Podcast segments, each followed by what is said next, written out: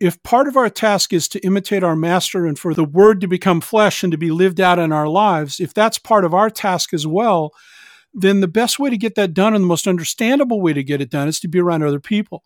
Um, all of these precepts and everything work really well in theory when we're in Bible study and we're all nodding our heads and saying, man, this is great. But when you get out there and have to use this stuff in the real world that we live in, and outside of the pointy building with the great donuts, then that's where that's where we kind of find out what we're made of.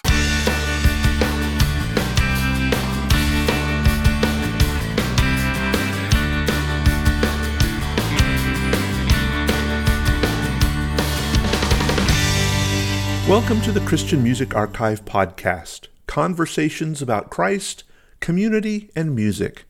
I'm your host, Dave Maurer. Back in the early 80s, I had the opportunity to work as a weekend DJ at a radio station in Boise, Idaho. One of the artists that we would play was Bob Bennett. His Matters of the Heart record had several cuts in our regular rotation. Flash forward to the end of the 1990s, I went through a pretty tough part of my life, including a divorce that left me wondering where I fit in this world. During that time, I got reacquainted with Bob's music through his album Songs from Bright Avenue, which helped me deal with my feelings of what's next for me. Bob is now a regular part of my music diet, and earlier this year I started watching his Facebook Live events, which have been a trip down memory lane, not just because of his music, but because of the friendships and connections he has with all the folks tuning in. Bob has a delightful sense of humor and is very relatable. My conversation with him was kind of like sitting down with my best friend from high school and realizing that even though we haven't seen each other for years, we could just pick up where we left off. I hope you enjoy this conversation with Bob Bennett as much as I did. So, you uh, got started in the quote unquote contemporary Christian music industry well before it was an industry. that's exactly that's actually a great way of putting it. It, it in fact, I don't. It somebody may have already coined the term by then, but um, but when I sort of got in on the tail end of the Jesus music era, we were still kind of referring to it as that. Um, and then I think somebody put the moniker and it stuck for you know CCM contemporary Christian music. But um, yeah, I, I there was not.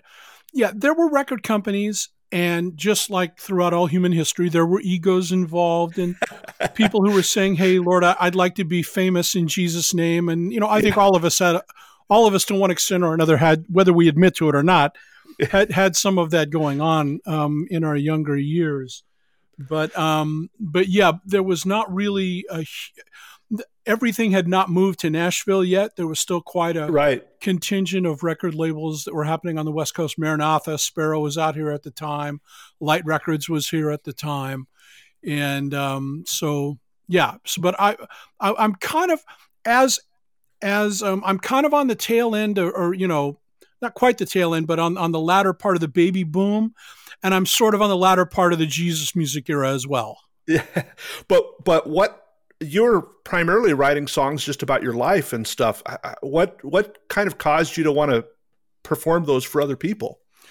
Well, I mean, I'd always wanted to play, and I had played out in public, you know, since I was ten years old. So by this time, I would had been had been playing out, and uh, you know, for uh, twelve years, if, from the time I was a kid and I, you know, I mean, to put a to put a kind of a pithy label on it, I, I, I like everybody. I wanted to be Jackson Browne Jr., just like all the oh. other guys that were, you know, yeah. singer songwriters and listening to the Beatles and James Taylor and all that kind of stuff. So, I was hoping that that might be my path, and I'm writing all kinds of songs about unrequited love and all the all the things that I thought, you know, every any young any young man would want to sort of be writing about in that genre.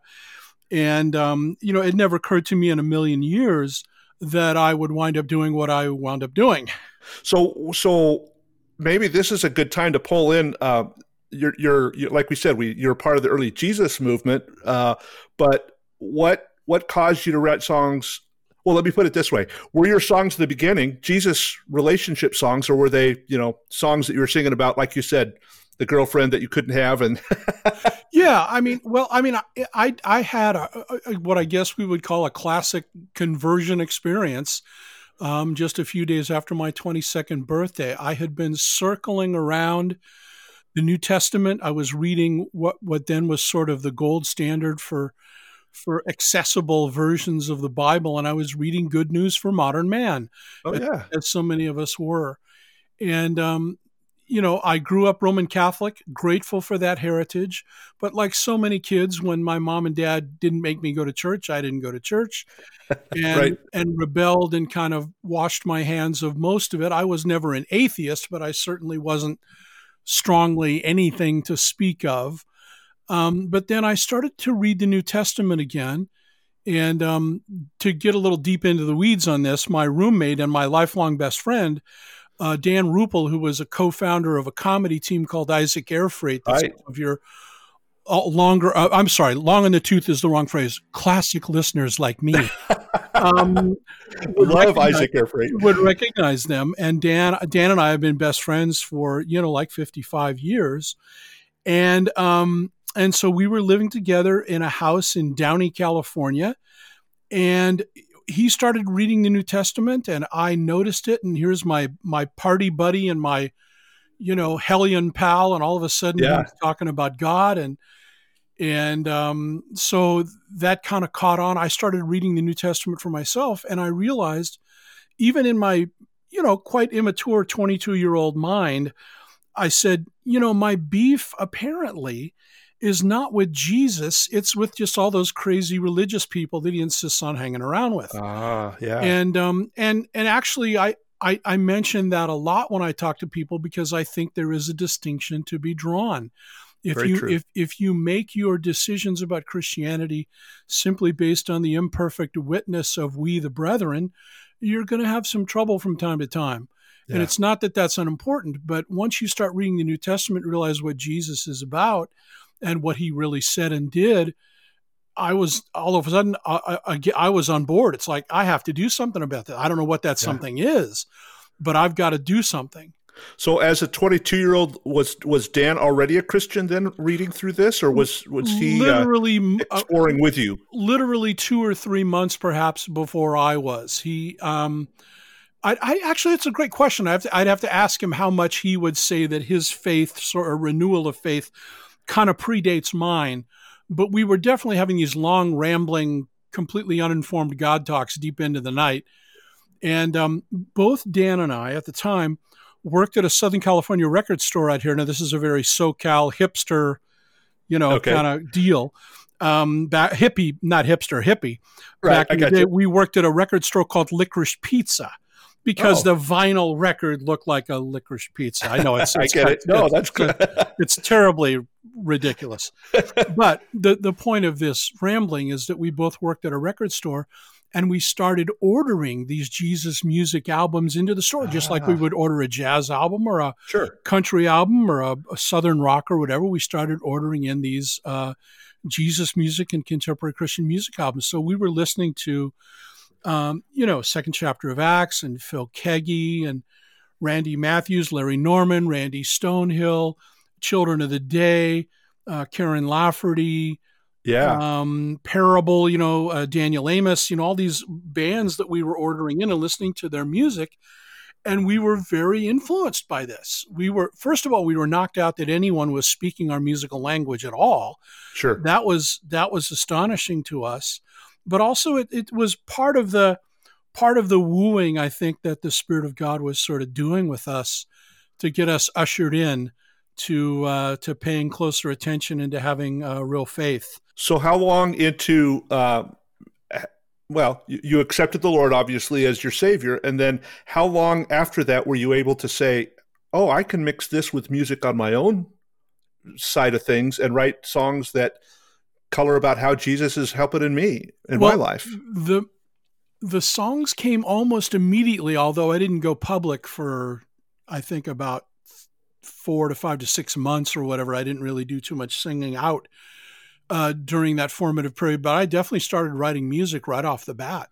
Uh, my my first song was a song called "Spiritual Equation," which was, you know, here I am. I'm like a brand new Christian. I'm brand, brand new to almost all things Bible. Although I did had a, I, I got to tell you, Dave, I had a really good deja vu experience with a lot of my Catholic catechism and a lot of the things that I was taught as a kid.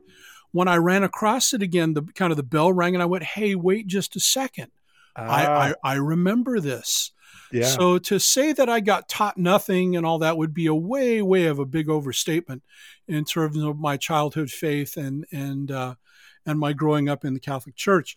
But um, but I started writing almost immediately, and so the song "Spiritual Equation" is about the Trinity. So I just you know I thought I'd tackle a really easy subject to start off with. Um, yeah, yeah. Don't, don't go too, too too deep theologically right off the bat. yeah, I you know I was I, I, I wanted to write a song about the Reformation, but I just didn't quite know how to get there. So I I started out with the Trinity. Martin Luther beat you to it, huh? yeah, exactly.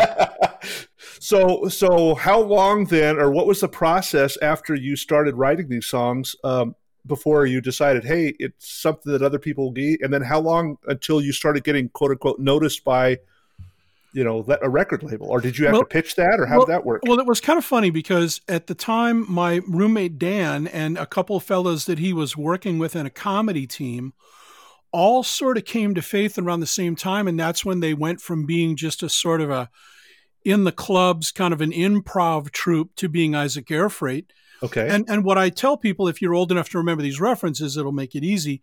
Um, it's basically SNL meets the gospel. It's kind of like yeah. what what their brand of comedy was like.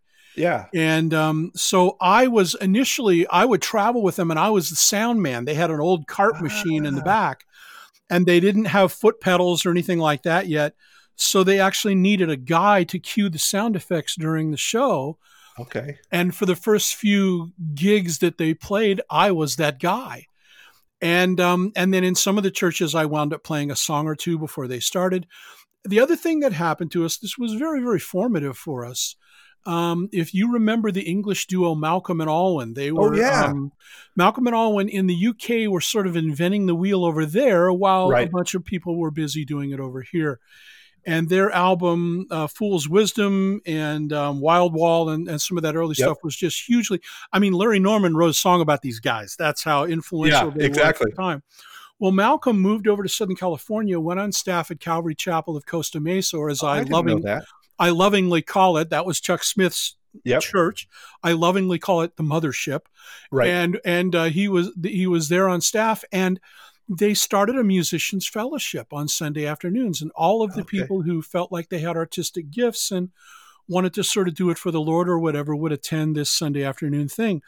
And Malcolm was really good at herding the cats because, of course, you got a bunch of people in this in the room with a lot of zeal, perhaps not a lot of knowledge, trying to separate the, out their ego from the servanthood of the thing.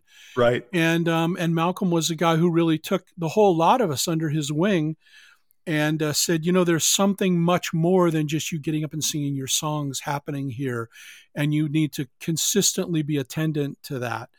And um, so that discipling put us in really good stead. And so I started to play my songs at the Musicians Fellowship then what happened is I actually played on a Saturday night concert. Calvary Chapel Costa Mesa used to host Saturday night concerts. Okay. Initially, they were held in a big tent while they were building their huge building. And Tom Stipe used to host those. And then eventually there was a guy named Jimmy Kempner who hosted them. And that's the era that I sort of got in on.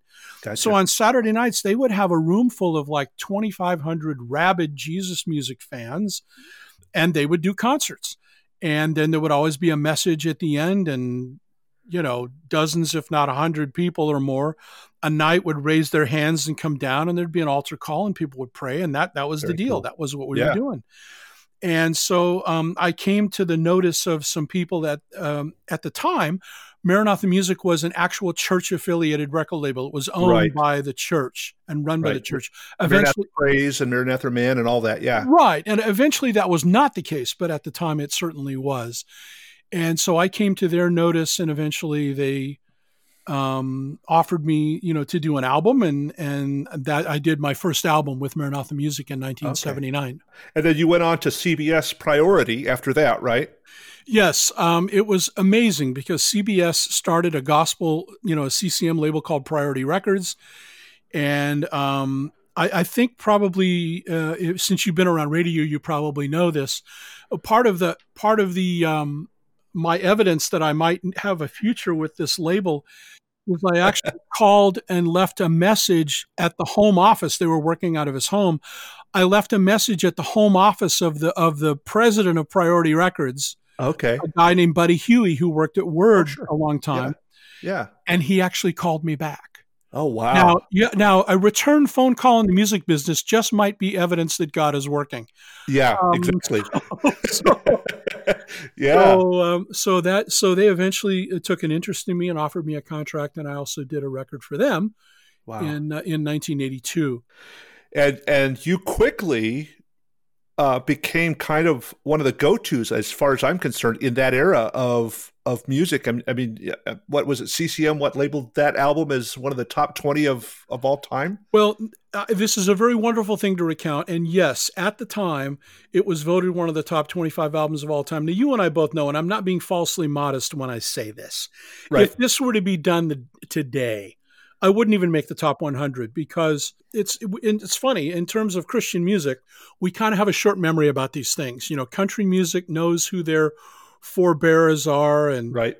And guys who play accordion know who Frankie Yankovic was, and you, know what I mean. Exactly. Yeah. But um, in in the world of Christian music, unless you were trapped in a car on a family vacation and mommy and dad wouldn't wouldn't stop playing, you know, a honey tree, right. then then you have no idea who we are you know, you would yeah. have no idea who we are or what we did. And, and I, there's a certain amount of that that's completely understandable. You have to remember, I'm part of the, the boomer generation that built the youth obsession culture brick by brick. Mm. So now that I'm 65 years old and the shoe is literally on the other foot, I can't, I can't really complain too much that, that for most people it appears that my time has passed. I'm a little too stubborn to accept that, uh. but I ah. recognize in the culture at large that right. I'm an old guy and and uh, we're still revering and paying attention to youth like never before. So, and, and I help that along. So I can't I can't, can't really complain too much about it. Well, that's not just Christian music either. I mean, mainstream is that way too. If you're not uh, 20, 25 years old, you can't get on some of the shows and stuff. And you know, it's it's a young man's game as far as the industry, quote unquote, goes. Yes, yes, that's exactly right. And um, you know, again, we, we sort of started this, so it, it shouldn't be a surprise that this is uh, moving ahead full speed. Right. You know, like there, there, there, old dude, you've had your time. You know.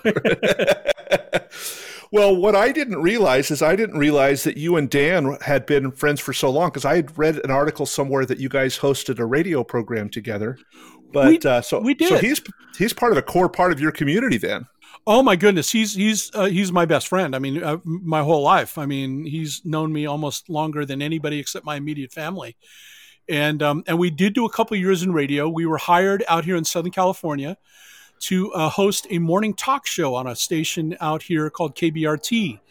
And um, you know, I had never done radio before. I had been on the receiving end of tons of interviews, and I sure. felt like I, I didn't feel bad about getting in front of a mic at all but um, but to be in radio, you know, radio, as you well know, it, you know, I can get up and tell the same story, sing the same song, do the same set list. I mean, I can do, there are a lot of things I do that are repeatable and it's not right. a problem. Right. But when you're in radio, you've got to reinvent the wheel every day. I mean, you could have hit a home run out of the park on Wednesday. Yep. But come Thursday, when it's time for your shift, it's time to reinvent the entire thing all over again. Yeah. And, um, and we learned some of those lessons and I was glad for it. We talked to tons and tons of people. I, have never had so much fun interviewing people and meeting people. We did a lot of phoners and stuff as we're doing sure. now.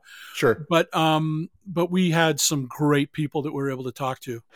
Well, one of the things I think that lends uh, you to that, I I've got kind of two questions that are lumped up here, so I'll, I'll probably try to split them up. But you started doing these Facebook Live things um, on Facebook, which are just delightful, by the way. Thank you. Uh, before COVID hit, and before it was kind of the vogue thing to do and uh, you kind of beat that punch too. yeah, I was dipping my toe into the pool about every month and a half or so to two months. I was definitely doing. I think it. I think it. My first one runs back to the middle of 2017. I'd have to check.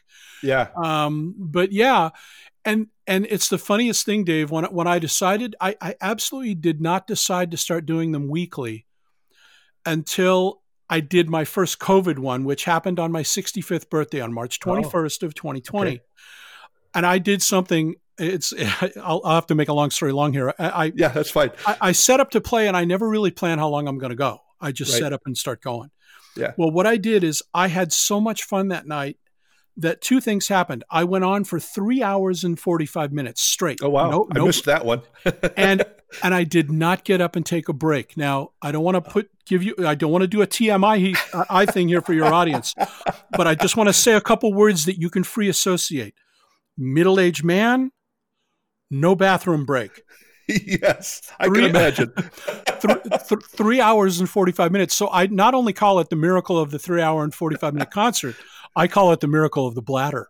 Yeah. So, um, yeah, yeah. Well, the thing that I, I, I think I caught one probably early April. But the thing that impressed me about you, and this is where it ties into that radio conversation earlier, is you have such a great memory of all of these people that are coming in and recalling friendships and just real well, I read an article about you that says you're a real affable guy that has common ground with everyone. And that just is played evident when you do these Facebook things.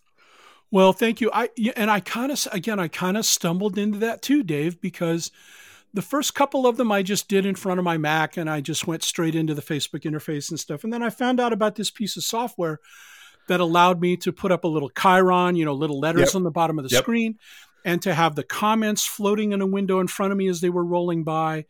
And all of a sudden, it turned into like a visit that I was hosting. Yeah. You know, I was the music, but I have all these people rolling by on the comments and saying hello. And of course, here's the funny part. This is the best part. What would happen is that people would show up and then they would start saying hi to each other. Oh, In other words, like the first night that Honey Tree came on, everybody said, Honey Tree, I love your music. And they were yeah. all talking with each other. And I told people, I, I, I laughed and I said, I said, here's the deal. I said, normally I do not like people talking during my singing. but right. If, but if you're online and you're doing the chat thing on my timeline, go right ahead and visit with each other. I'm all for it. And people do. It's astonishing. it's, it's well, really well, this just kind of points to that community that you're a part of, and that you're uh, now, I would say, fostering this this place for people to come alongside each other and enjoy the the life of the the music that how it's you know impacted us and so forth. And but then to connect beyond that, that's just a really cool opportunity. And and you know, and, and I love, you know, I spend the first, almost the first 10 minutes saying hi to everybody who's coming in right. because I recognize all the people that are clicking in and um, and I've had a lot of fun doing. I did one sh- uh, one episode where I did all covers.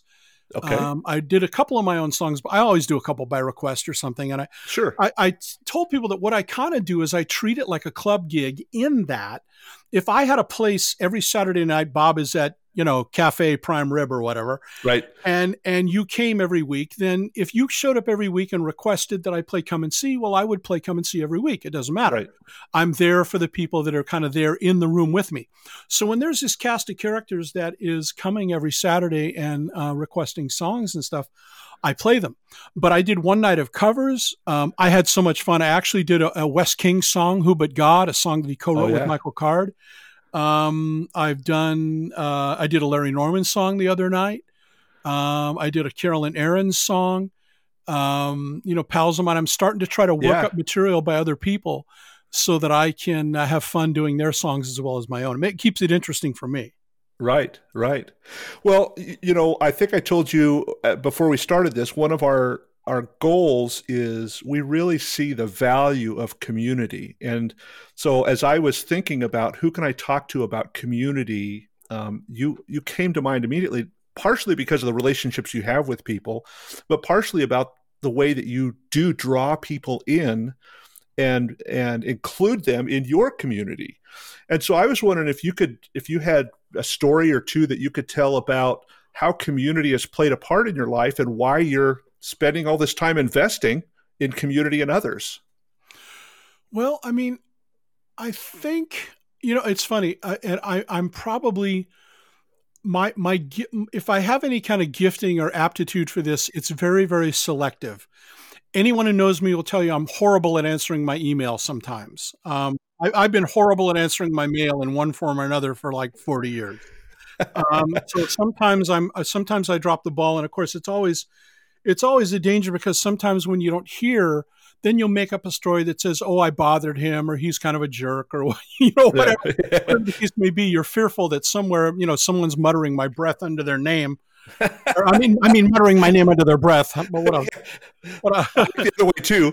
yeah, which, however, it works. Yeah, and um, but you know, it, I think once I was able to sort of figure out that that people some people were fortunate enough to give me a place in their lives that I give to the artists that I revere and love. Um, I have a list of musicians and people that I keep up with, and I listen to what they do, and they're part of the soundtrack of my life. Right. And it's very broad. Some of them are Christian people that I know. Um, you know, uh, Fernando Ortega and Bruce Carroll and Steve Bell and the aforementioned Carolyn Arends and, and yep. people like that. Other people, you know, and these are people you would expect me to say from my era uh, Paul Simon, Joni Mitchell, James Taylor, uh, the late Dan Fogelberg, you know, people like that. Um, these are people that I have kind of, they're part of the soundtrack of my life. And, and listening to their music is, in a sense, almost like visiting with with a friend you know right. even, even right. though and it's not a creepy thing i'm not stalking them or anything um, and so once I realized that there were people who had a wonderful relationship with some of my songs and that these songs were signposts along the way for them, uh-huh. um, aside from the obvious, they like me, they, re-, you know, the old Sally they Field, really, they really, really, really like, me. me. Yeah. Um, and I, I would, I would cop to that in a heartbeat. Um, you know, I, I always tell groups of aspiring artists, especially in church, please don't mistake anything uh, you know about this if you get into something that involves you being up in front of people you're not doing it because you want to be anonymous let's right. just let's just yeah. get that off the table right here and now and now let's talk about the trick of trying to keep yourself in a good place uh, yeah. uh, when you're in the eye of the public right. and you know and what your attitude about that public place ought to be. Should you should you believe your own press kit? Probably not too much. you know, right? You should right. probably be very very careful. Um, but so once you know once I realized that I was actually kind of providing soundtrack music for people, then it became a real sweet. Uh, a real sweet observation to make and help me to establish relationships with people that um, that I really cherish. Well, it's interesting because uh, part of I think what draws people to hear somebody is because they're speaking words that some of us non-musician types feel like we can't put to pen. That's that's exactly right. Um, my my my different way of restating exactly what you've stated so well is to say that as a songwriter, sometimes I have the uh, honor of giving people words to describe something that they don't know uh, uh, give them words to describe things that they already know but don't have the language for. Right. So, in other words, if a song, I'm not. Uh, this is not rocket science. I'm not telling people a bunch of things they probably don't know or couldn't figure out on their own, but I might be able to have a way of stating it that is sticky, or makes them feel understood, or a little less alone, or maybe provides a little insight from time to time. Um, that's if if that happens as a songwriter, um, it, it is any songwriter, whoever you are, that's a great day at the office. Yeah. But then if you had the have the extra added bonus of of having your life in the faith and hoping that occasionally the Spirit of God will use these things um, as some type of soundtrack music to get done the work that only He can do. If yeah. you get to be participatory in something like that, who wouldn't want to be a part of that?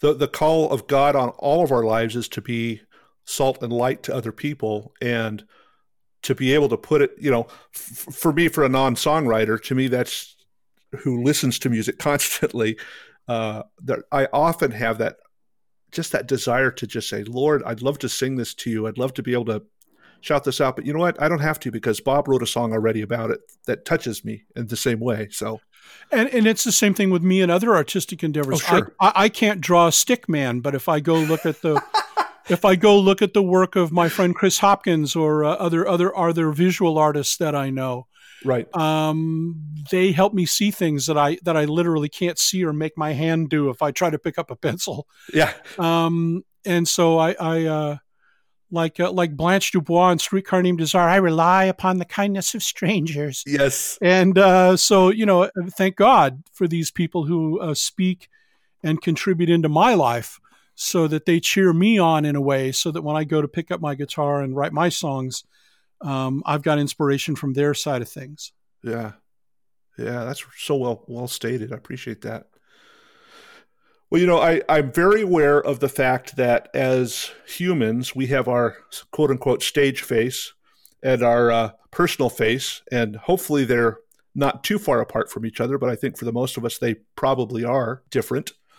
Uh, but every time I've seen you interviewed or seen any interactions with you, you you sense you have this sense of real joy about you, and and I I think I know where that comes from, but I'm wondering if you can share with our listeners what is it that brings the joy to your life that gives you this fun, loving humor and this this great look at life situations.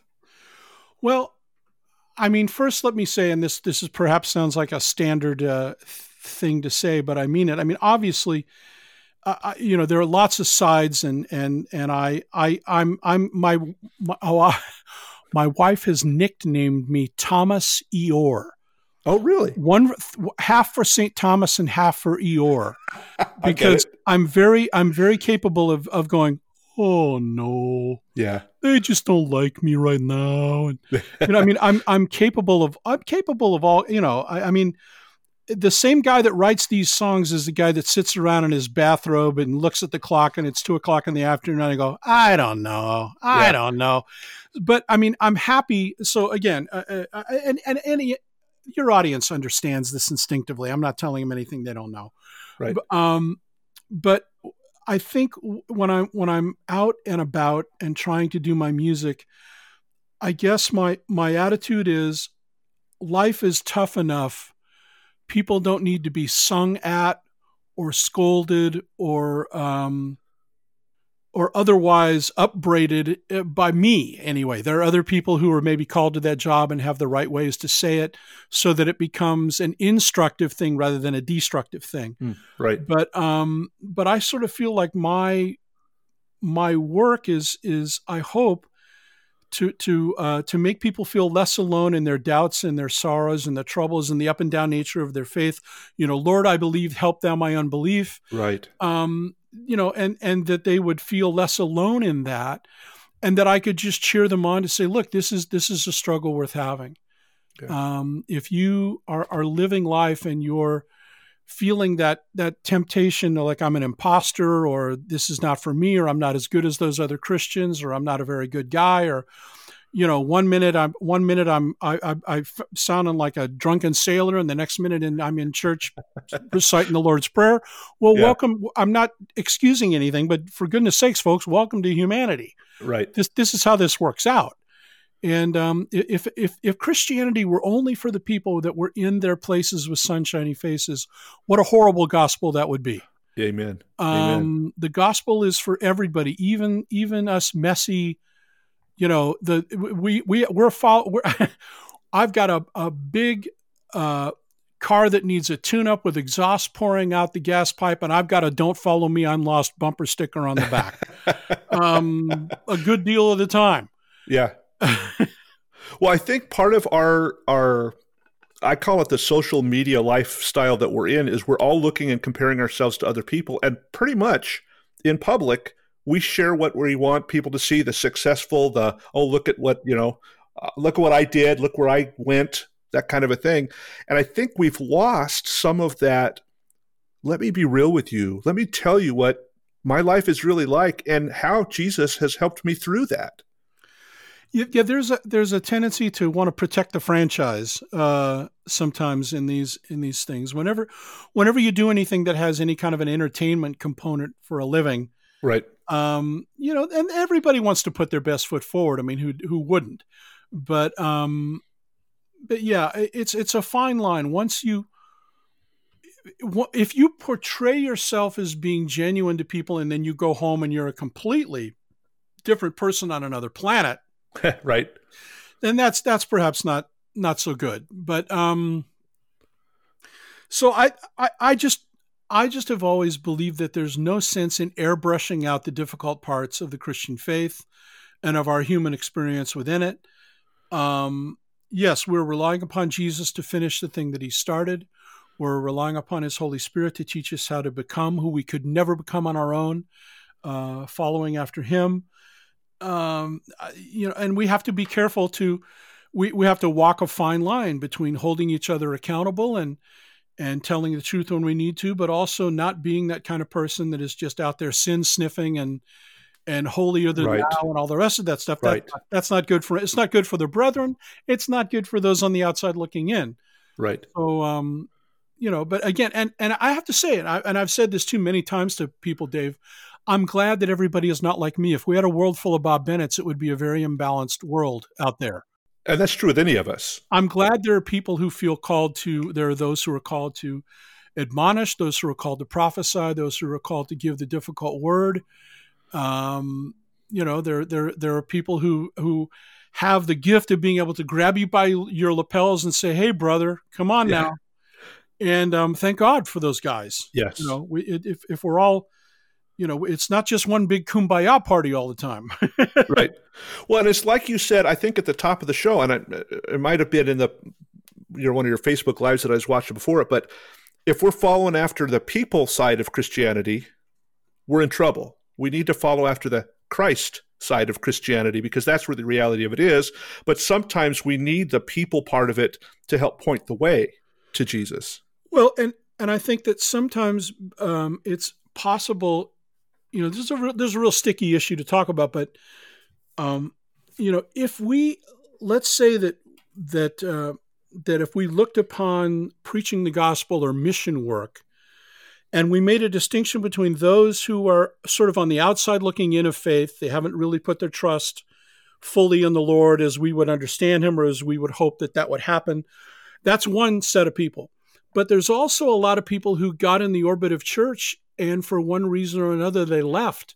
We right. either we either pushed them out or they got disgusted and left. Now, if you got disgusted and left because the church was not going to put their stamp of approval on you having an affair with your secretary, well, that's not the church's problem. That's your right. problem. Right. Now they may have handled it poorly, but it, but yeah, they, they, had the right call, right? Yeah, yeah, yeah. But but there are times when people get involved in in church situations where we we we we mess each other around a little bit. We we were in, and this is why I've always uh, said, at least here lately, that the church is is can be a risky environment, but it's worth the risk because when you're in prox, close proximity to other people, you are in range, and so you're in you're in range for the pat on the back.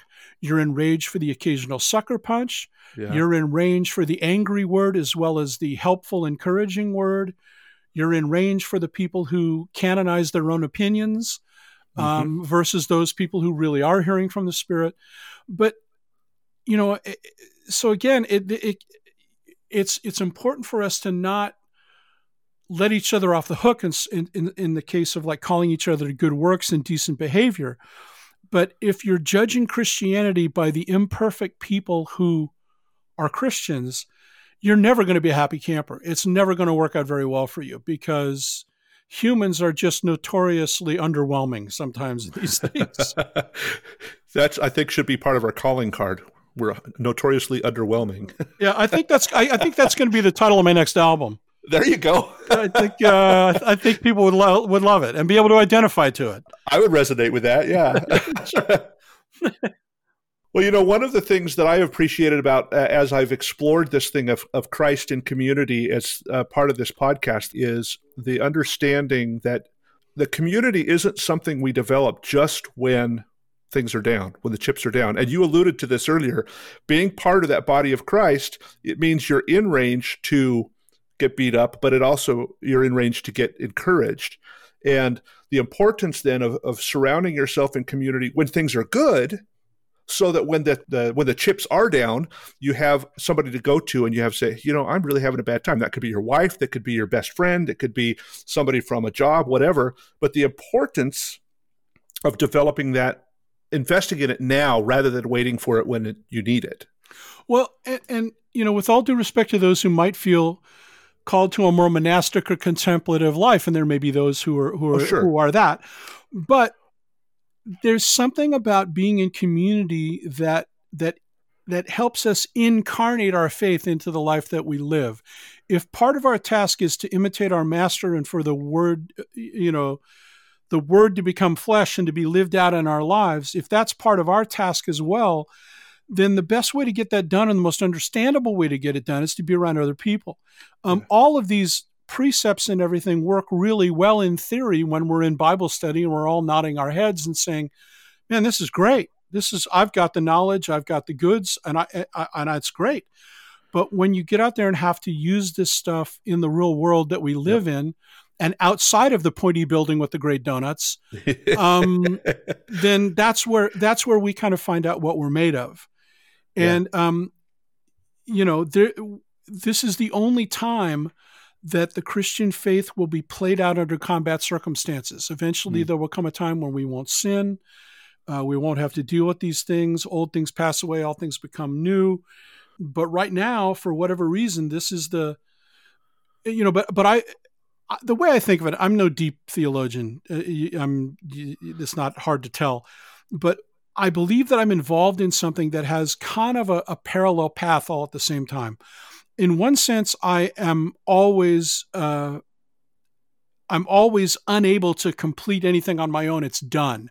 Mm. Um, the cross is done. The resurrection is done. The propitiation for my sins is done. Yeah. Um, my adoption into the family is done by His grace. Um, and so, and, and those things are are done. They, they don't need to be re-litigated. They don't need to be uh, renewed. I mean, they can be renewed in terms of our remembrance of them, our appreciation, but we don't have to reinvent the wheel. We don't have to get our card punched yep. every Sunday and get resaved. right? Yep. But there's also an aspect to our faith that is never done. We put one foot in front of the other. We learned how to work out our salvation with fear and trembling. Right. We learn how to try to wear the garment of salvation that He gives us in, in, in while we're kind of still walking through the mud from time to time. So we have something that involves being finished, but not quite yet. Yeah. And so it's a process as well as a, a, proclamation of it is finished. So it's it's both things at once, and you know there will come a time when when when uh, you know that won't be the case. It'll everything right. will be uh, merged and together, and we'll all be done, and and then we'll have an eternity that will. I I always say I don't think eternity will be long enough right, exactly. To uh, to uh, to plumb the depths of God, to learn of Him, to for us to serve Him and serve each other. I I, I keep wondering if the church goes on being the church, um, not in the sense of evangelizing or some of the offices and things that we need to do, but just in terms of serving each other, worshiping together, finding out about the Lord, yeah, uh, finding out who He is. I got a feeling that's going to be um, are I don't think we're just going to be sitting on clouds with harps. I, I think I think there's going to be a lot of activity in just getting to know him forever and ever and ever. Yeah. Oh, and I look forward to that. So what what kind of causes and projects are you working on these days? What's near and dear to Bob's heart? Didn't I hear you're working on a podcast of your own, right? Oh yes, yes, yes. In terms of in terms of sort of uh, other activities besides my Facebook Live and playing my guitar and so forth, um, I have a buddy of mine in uh, Albuquerque. Her name is Lori Lewis. Lori and Cliff Lewis. They're pals of mine, and she has a background in radio and was in radio for many many years. And she asked me to sort of be a second chair on a, a new podcast that he's she started called Lori's Table. Okay. And then also she is friends with it's the most unlikely but really cool uh, uh, friend and partner on this podcast. He's a fella named Ray Scott. Now, if any of your uh, listeners are complete NBA fanatics, Ray Scott played for the Detroit Detroit Pistons and the Baltimore Bullets in the 60s and 70s ah. and was the first African American NBA coach of the year in the 70s. Oh cool. So so coach, we call him coach. Yeah. Coach is like the real deal. I mean, he he's he's got these great stories about how when he lived in New York and stuff, he's like hanging around with all like all the jazz musicians and oh, wow. movie people and stuff because it's always greener on somebody else's hill. So all these guys gravitate to each other so they can like hang out and and uh, so Ray Scott is uh, the second second chair person. Yeah. Yeah. And um, we, we co-host with Lori and we just have a whale of a time. It's just uh, it's just it's everything but the food and the table. We're doing it uh, yeah by teleconference, but we've had a great time at it. Oh, fun, fun. Well, are you still writing stuff? Is there a chance of another Bob Bennett album coming out? I hope so. Yes, I'm still writing. I don't quite have an album's worth of material yet, although my three uh, adult children are on me to re- starting release releasing songs piecemeal, like all the kids are doing now. Oh, right, yeah. And um, I still want to maybe hold out for an album, but I don't know. Um, but I'm maybe about halfway through having the songs for a new album, and I don't know why it, I don't know why it takes me so long. My last full album of material came out eight years ago. I don't know what's right. wrong with me. well, it's not it's not a place that you have right now that God's got a story. He's building that story for you right now, probably. Well, I, I probably could work harder than I do sometimes. My my dad used to say, I don't, my dad used to say, the harder I work, the luckier I get. Oh, and uh, right. so I, I I might have been done now, but sometimes I just, you know, I need to probably put more time into writing when I don't feel like it, and I'll mm. probably mm. get more songs. yeah, yeah. Well, Bob, I sure appreciate your taking time today and hanging out with us. Uh, if if our listeners want to get in touch with you, what are ways that they can uh, find out more about you and your music and your Facebook Live thing? And oh, that's great. Thank you so much for asking, Dave. I appreciate that. Um, my old-fashioned website. Whoever thought we'd say that? Because well, really, our, our, my old-fashioned website is is uh, bobbennett.com. That's b o b b e n n e t t dot com. Um, you can find me on Facebook. It's easy to find me there. Um, I also have an Instagram account, which I still don't use as well as I should. And um, and then you can also find me on Twitter, Bob Bennett Tweet. Um, so those are some of the ways to get a hold of me. The Facebook Live usually happens on a Saturday, unless there's a reason for it not to. And um, I'm uh, as we are speaking. I don't know when you're going to play this, but as we're speaking, I'm coming up on my 15th Saturday to have done this. And uh, with a uh, unscheduled break a few weeks ago, um, I've been doing this literally 15 out of 16 of the last weekends. And it's just been my honor to do it. I mean, I'm just excited every week when I sit down in front of the microphone and get ready to see what's going to happen next. And for the, for our listeners who haven't had a chance to do that, I definitely recommend you go do it. It's literally like sitting up, uh, like Bob said, sitting around and chatting and hearing stories. And uh, Bob Bob knows about everybody in the music industry, it feels like. uh, he's got stories of people as they walk in and, hey, I haven't heard from you forever. And it's just delightful. So, Bob, I just want to thank you so much for taking time out of your day and uh, making this a possibility. It's, uh, it's great getting to catch up and getting to know a little bit more about what's going on in your life. Well, my pleasure, David. Thank you so much for asking me to be aboard. I do appreciate it.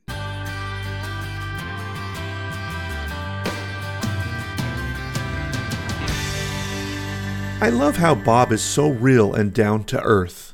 Getting to spend time with him was a blast from the past, just like catching up with a friend I haven't seen for years. I, hope you felt the same way. One of the things I deeply believe in is the power of prayer, and many of you are receiving the weekly Christian Music Archive newsletter, where we highlight individuals to pray for. I'd invite you to take a moment right now and lift Bob Bennett before the Lord in prayer.